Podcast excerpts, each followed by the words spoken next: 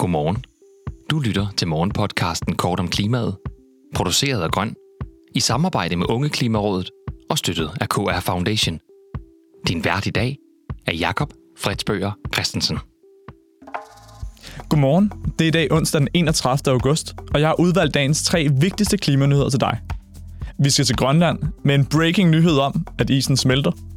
Vi skal besøge E U-kommissionens formand, Ursula von der Leyen, der grundlæggende vil ændre energipriserne. Og vi skal til Aarhus Universitet, hvor forskere har undersøgt køernes nye antibøvsemiddel. I segmentet på forsiden starter vi i dag i første sektion af Jyllandsposten.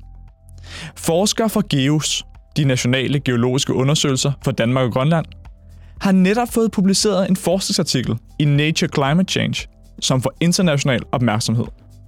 Forskerne har kigget på satellitbilleder og har observeret, hvordan grænsen for, hvor der ligger sne på indlandsisen i Grønland, er blevet mere og mere indskrænket på grund af højere lufttemperaturer. Det er kritisk, for sneen er jo inputtet til fremtidig isdannelse. Og da der også fremadrettet kommer til at kælve is af i kanten af indlandsisen, og dybtliggende strømme fører is ud også, så vil et lavere input af sne få stor betydning for fremtiden. Mindre is, der ligger på fast undergrund, og dermed mere vand i verdenshavene. Ud fra beregninger af snegrænsens udvikling og ubalancen mellem input og output, kommer forskerne frem til, at indlandsisen inden år enogtyve hundrede vil have mistet tre komma tre procent af sin masse. Og det vil give en global havvandsstigning på minimum syvogtyve centimeter. Vel at mærke alene fra Grønland, uden at inddrage smeltningen fra Antarktis, fra gletsjer i bjerge, eller indregnet udvidelsen af havvandet ved højere temperaturer. Det er ret ærgerligt, for analysen af Grønland er jo alene baseret på den lufttemperatur, vi allerede har nu, som forårsager, at områder med ny sne på indlandsisen er indskrænket. Og i og med, at det ikke bliver koldere i Arktis lige foreløbig, selv hvis vi elektrificerer og omstiller vores samfund, så er de syvogtyve centimeter havvandsstigninger ret uundgåelige.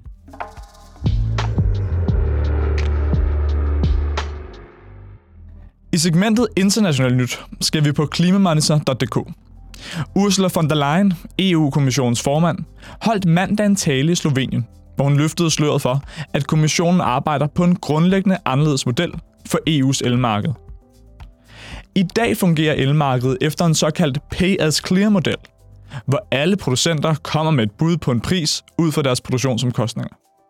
Vindkraft, vandkraft og solenergi kommer hyppigst med de billigste bud, da deres driftsomkostninger er lavest, mens gas kommer med det dyreste bud, fordi prisen på det er så høj. Fordi efterspørgselen efter elektricitet er større, end der er udbud fra de vedvarende energikilder, så bliver det også nødvendigt at købe el fra de gasdrevne elproducenter. Og dermed ender markedsprisen med at matche gasprisen, også selvom omkostningerne ved solenergi, vindenergi eller vandkraft faktisk er markant lavere. Det kan virke kontraintuitivt og også uretfærdigt, og derfor vil E U-kommissionen nu ændre markedsmodellen. Men alternativerne er ikke nødvendigvis bedre, så det afgørende bliver, hvilken model de kommer til at foreslå i stedet.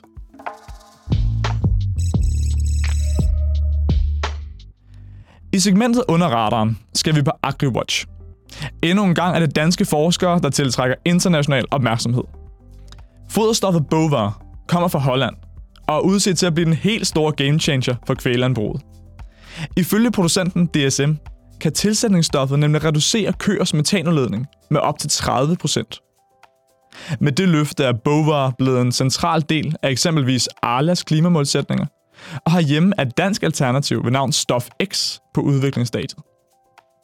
To danske forskere fra Aarhus Universitet har nu set nærmere på Bovaer og er kommet frem til, at landmændene skal have rigtig godt styr på deres doseringer.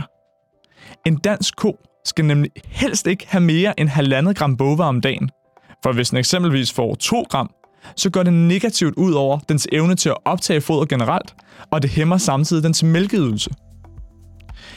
Bovaer blev godkendt til brug i E U tidligere i år, og de danske forskere er derfor rigtig glade for, at de ikke kommer med deres resultater senere. Projektlederen Peter Lund udtaler til AgriWatch: "Nu kan vi konkludere, at danske køer responderer markant på så høj dosis, hvilket var rigtig vigtigt at få afklaret, inden Bovaer kom ud i praksis. Ellers var køerne faldet dramatisk i foderoptagelse på de danske bedrifter, og det havde været rigtig skidt. Dagens solstrålehistorie kommer helt spektakulært fra U S A.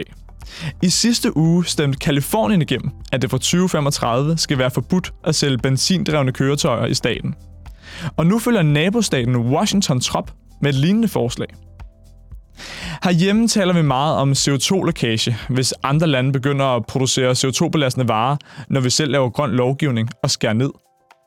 Men måske vi i stedet skal have fokus på policy-lækage, når det er selve den grønne lovgivning, der lægger og spreder ud i andre lande og stater i stedet.